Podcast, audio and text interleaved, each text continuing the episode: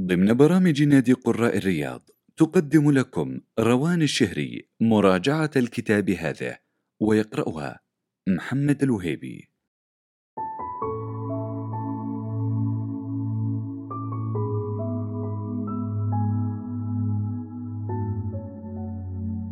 عندما أحبك أحب كل زهرة في كل حقل. اعانق كل شجرة في كل غابة. أضم كل موجة في كل بحر.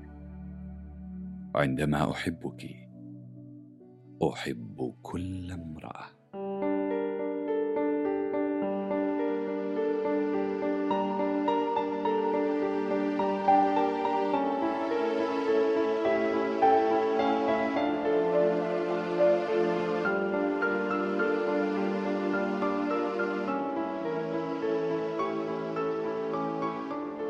بهذه المشاعر الأخاذة يأخذنا الكاتب والروائي غازي القصيبي في حكاية حب التي صدرت في عام 2001 عن دار الساقي ويجعلنا نتساءل أسئلة عميقة وفلسفية تشبه أسئلة الأطفال تارة وتارة أخرى تشابه وجودنا ومنطقنا.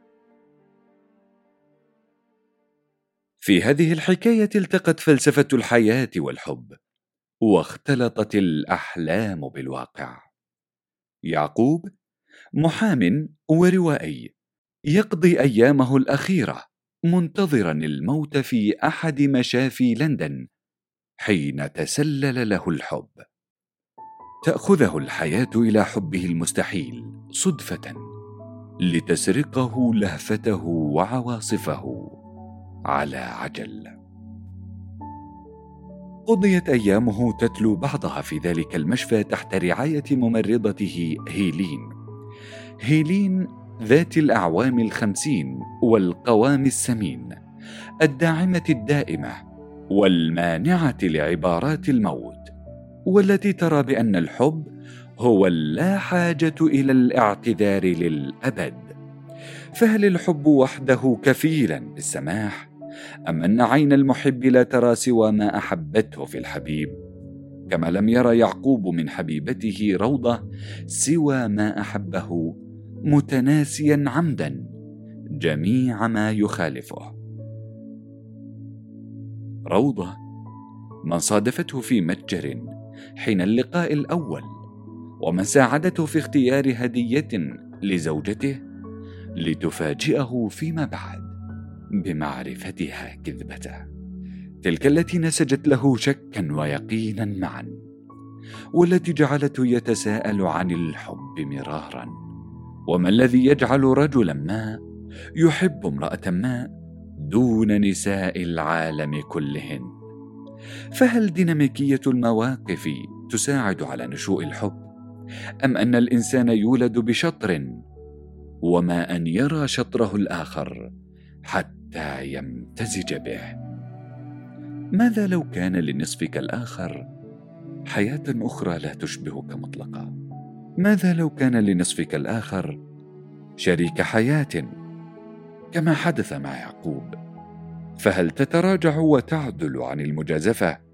أم أن تيارات الحب جارفة ومبررا كافيا للخيانة كما حدث مع روضة؟ روضة ابنة الأربع والعشرين زهرة القادمة ركضا على الحب وعلى خيانة زوجها البالغ من العمر عتية والتي أقدمت على تجربة حب بائسة مع رجل ستيني يصارع مرضه ويسترق منه حياته لكي يحيا بها عمرا شوكي المصير مع حبيبته الزهرة.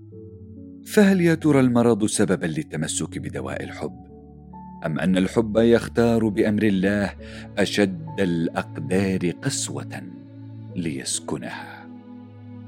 لم تنظر روضة لفارق العمر ولم تنظر لزواجها كعائق يمنعها من استغلال لحظات قد لا تكتب لها ثانية.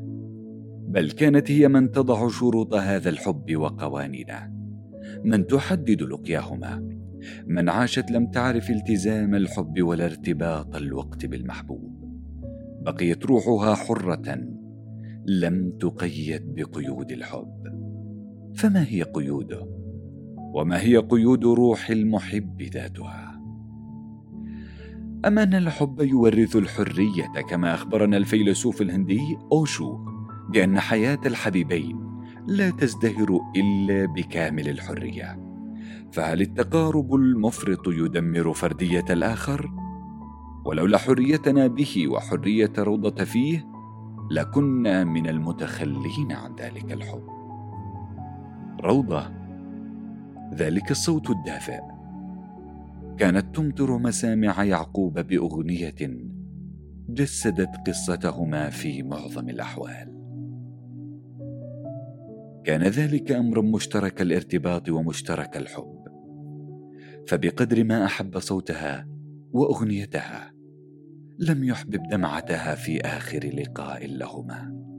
حين تساقط دمعا حارقا من عيني روضة عندما شعرت بمرارة هذا الحب وهو في نهايته.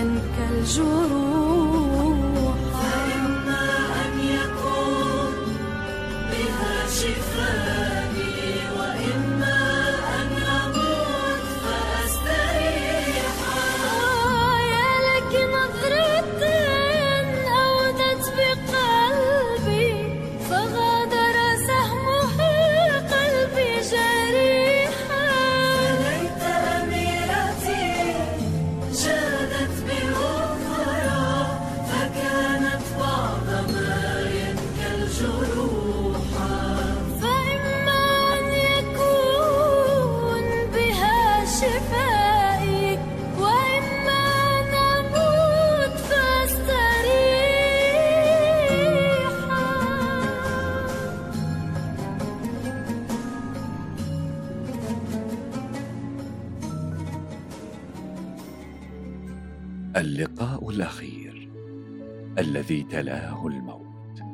أخذ يعقوب من روضته تاركا إياها وحيدة لتعود إلى حياتها السابقة محملة بحكاية حب وابنة تكابد لوعة خطيئة خيانة حملت بها. فمن المسؤول عن ذلك؟ وهل نحمل هذه العلاقة وما شابهها؟ الرجل أم المرأة؟ كيف لنا أن نهب أيامنا وأرواحنا طوعا لمن نحب؟ كيف لنا أن نموت بقبلة دافئة ونحيا بحضن مجنون؟ كيف لنا أن نكتب اسما على المطر لينهمر علينا في كل لحظة شوق؟ كيف للحب أن يسرقنا من حياتنا وأن يسرق كل صوت فينا؟ لطالما غنت روضة. وكتبت اسم يعقوب على صوتها بقلم سحري ليحفظ في كل كلمة تلفظها. لطالما أرادت الخلود لحبها ولو كان ذنبا فهل في الحب ذنب؟